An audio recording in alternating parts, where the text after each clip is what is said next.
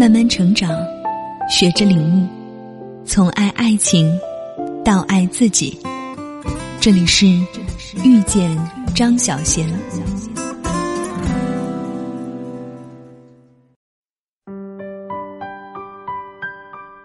一项作品比自己的名字更响亮的女导演许鞍华，最近有些高调。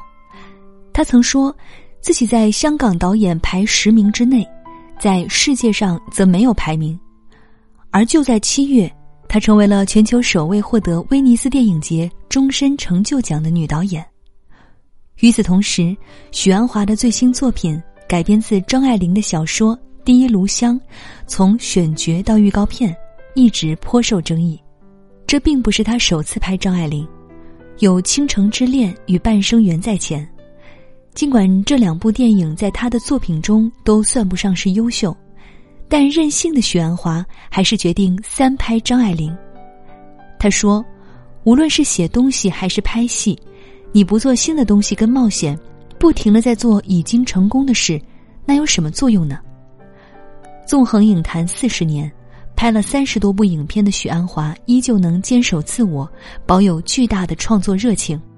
这样的导演对华语影坛来说本身就弥足珍贵。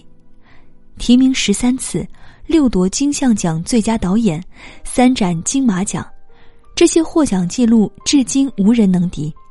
从投奔怒海到桃姐，从天水围的日与夜到黄金时代。许鞍华从不局限于某种特定的题材，文艺、武侠、政治变迁、惊悚电影，他不断探索新类型的好奇心，投射出其宽阔而辽远的内心世界。与每个成功男人背后总有一位默默奉献的女人的烂俗剧本不同，许鞍华背后没有男人，也并不是谁的半边天。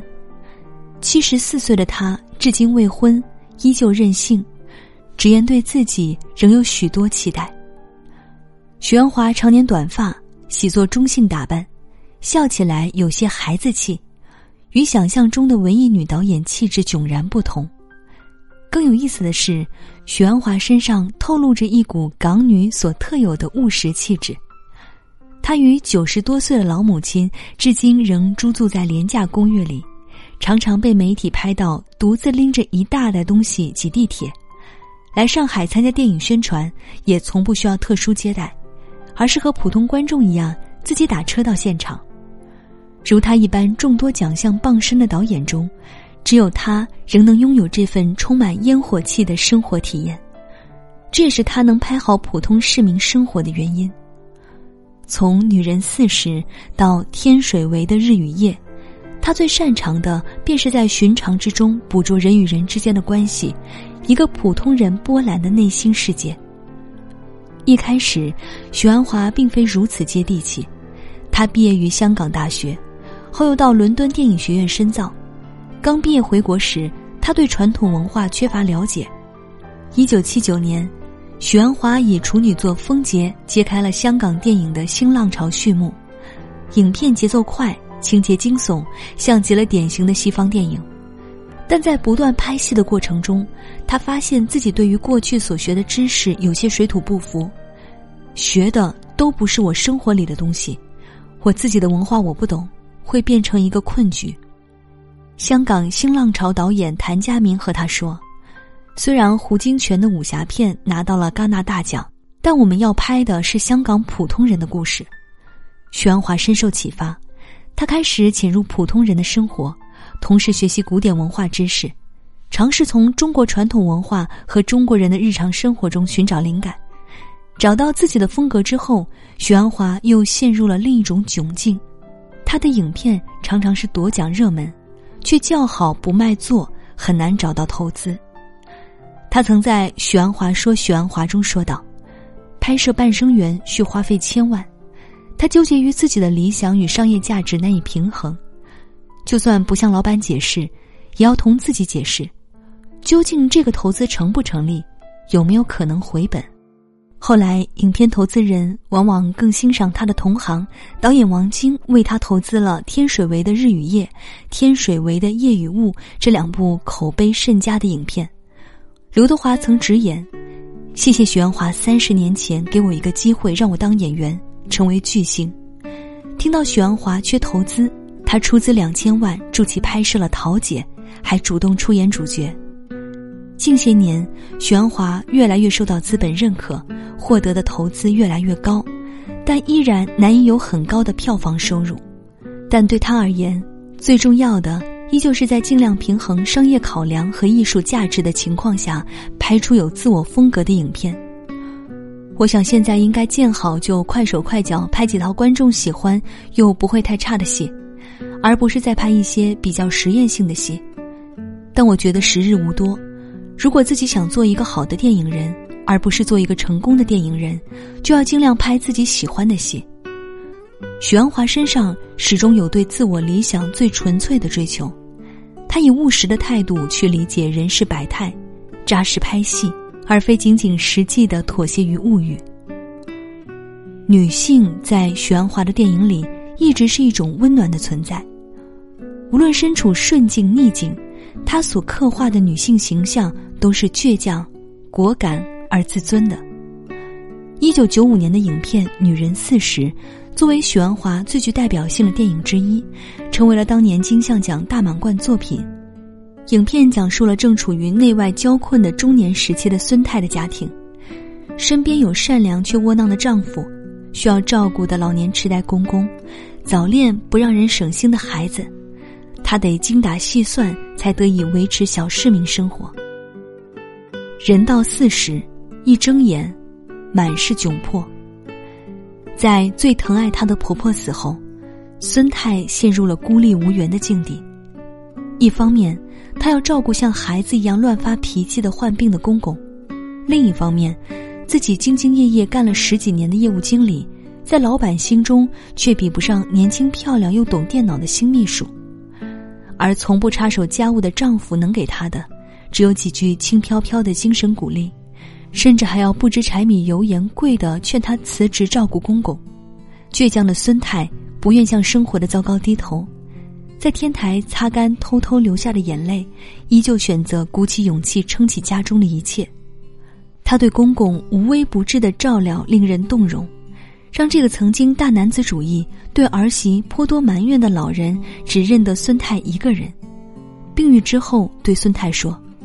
人生虽然不容易，但其实是很过瘾的。孙太是许鞍华电影中的典型女人，即使遭遇再多的不如意，也依旧任性不改的选择用自己的行动去改善现状，好好生活。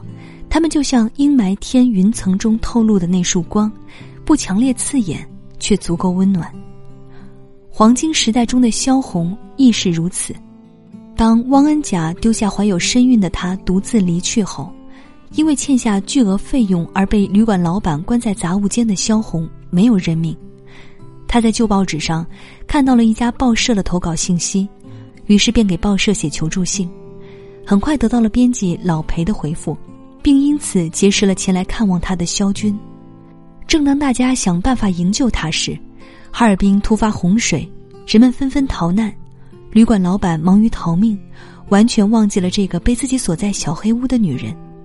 萧红挺着大肚子，毅然从窗台跨了出去，跳上了一艘救济船，并找到了萧军临时借住的地方。正是他的果敢拯救了自己，也使他遇见了爱情。自此，萧军带领萧红正式走上文学创作的道路。然而几年后，萧红还是主动与他分开了。他的感情背叛、自我优越感，以及对萧红作品的鄙视，使萧红痛苦不堪，不愿再忍。萧红选择了懂得尊重和欣赏自己的端木，并一路辗转南下香港。许多人说，如果当初没有毅然离开萧军，与他一同去延安，萧红或许就不会在兵荒马乱中付出自己年仅三十岁的生命。萧红如此短暂而凄苦的一生。怎么算得上是黄金时代呢？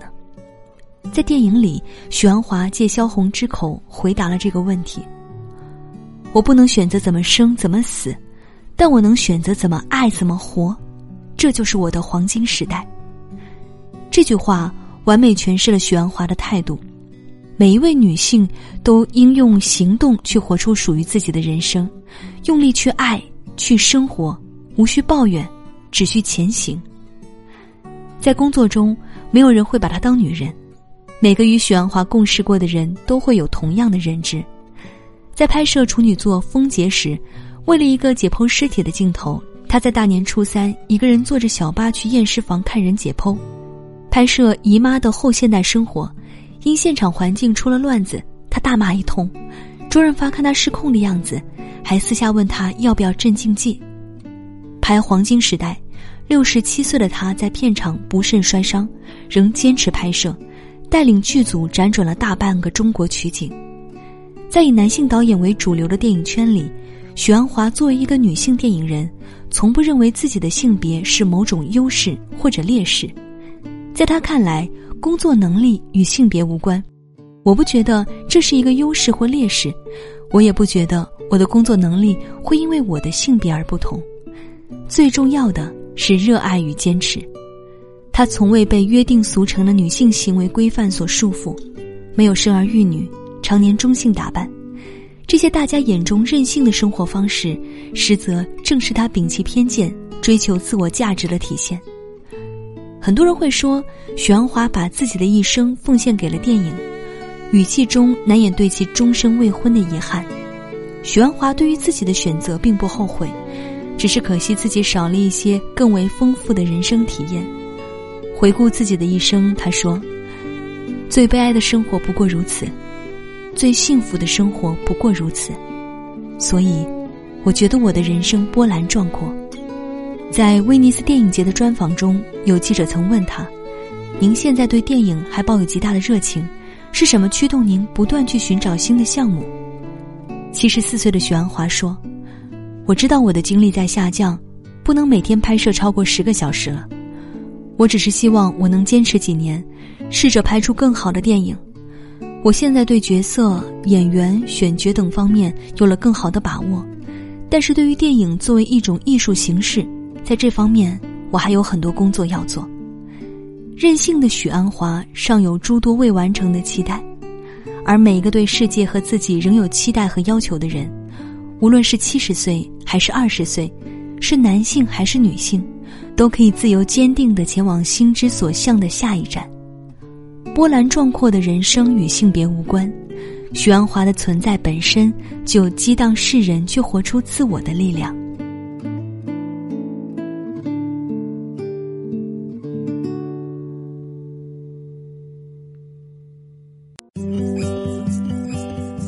本节目由遇见张小贤和喜马拉雅联合出品。更多精彩内容，敬请关注微信公众号“遇见张小贤”。